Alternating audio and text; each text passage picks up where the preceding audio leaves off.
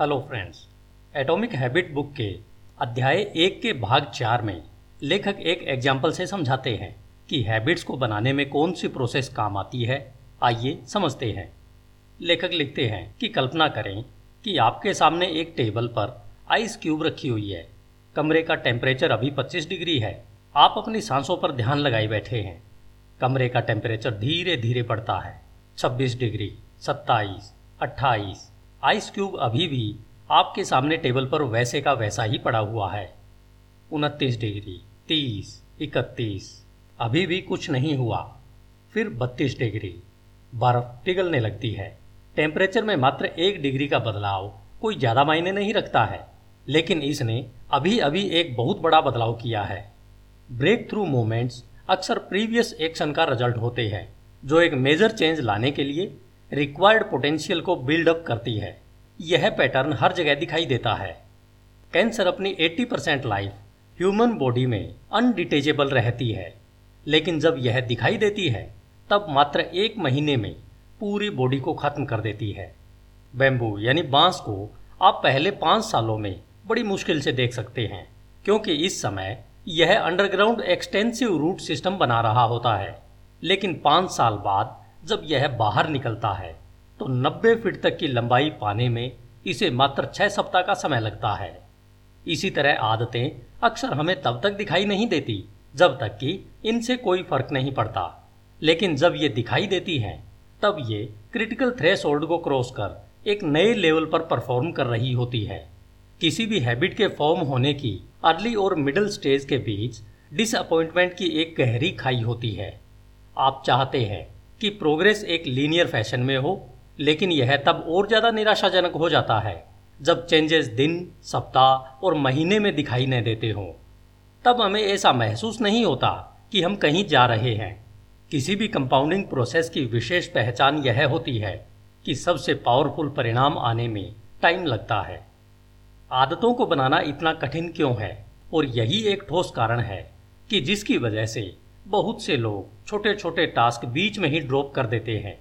जैसे कि आप सुबह सुबह जॉगिंग करना शुरू करते हैं, लेकिन एक महीने बाद आपको अपने शरीर में कोई बदलाव नहीं दिखता। जब एक बार इस तरह की सोच आप पर हावी हो जाती है तो जॉगिंग जैसी अच्छी आदत बनानी बहुत आसानी से ड्रॉप हो जाती है। लेकिन एक मीनिंगफुल डिफरेंस लाने के लिए, आदत बनाने के बीच में आने वाले टेम्परेरी पहाड़ तोड़ने के लिए इसे लंबे समय तक जारी रखना होता है। यदि आप एक अच्छी आदत बनाने या एक बुरी आदत छोड़ने के लिए स्ट्रगल कर रहे हैं, इसका मतलब यह नहीं है कि आप इम्प्रूव करने की एबिलिटी खो चुके हैं। इसका मतलब है कि आप अभी तक आदत बनाने में आने वाली मुश्किलों के पहाड़ों को तोड़ नहीं पाए हैं। लगातार काम करने के बावजूद सफलता न मिलने पर शिकायत करना उसी प्रकार है, जैसे आइस क्यूब के लिए टेम्परेचर में 25 से 31 डिग्री तक बदलाव के बारे में शिकायत करना। इस दौरान आपके द्वारा किया गया काम व्यर्थ नहीं था। यह सिर्फ़ 32 डिग्री होने के लिए स्टोर हो रहा था। अंततः जब आप 31 डिग्री से 32 डिग्री पर पहुँचते हैं तो आप सफल हो जाते हैं। तब लोग सोचते हैं कि आप रातों रात सफल हो गए हैं। बाहरी दुनिया केवल आपकी सफलता देखती है, बल्कि उसके पीछे की मेहनत नहीं देख पाती। लेकिन आप यह जानते हैं कि इसके लिए आपने बहुत पहले से एक आदत बनाई थी, और उस पर लगातार बने रहे थे। जब तक कि आप सफल नहीं हो गए। मानव स्वभाव और जियोलॉजिकल प्रेशर में एक समानता होती है। जैसे दो टेक्टोनिक प्लेटें लाखों वर्षों तक एक दूसरे को धकेलती रहती है। हर समय दोनों के बीच में धीरे धीरे प्रेशर बनता रहता है। फिर एक दिन वे एक दूसरे को आखिरकार धकेल ही देती हैं, जिसे बनने के लिए लाखों सालों के प्रेशर की वजह से धरती पर भूकंप के रूप में रिज़ल्ट आता है। यह रिज़ल्ट लाखों सालों बाद एक ही बार में आता है।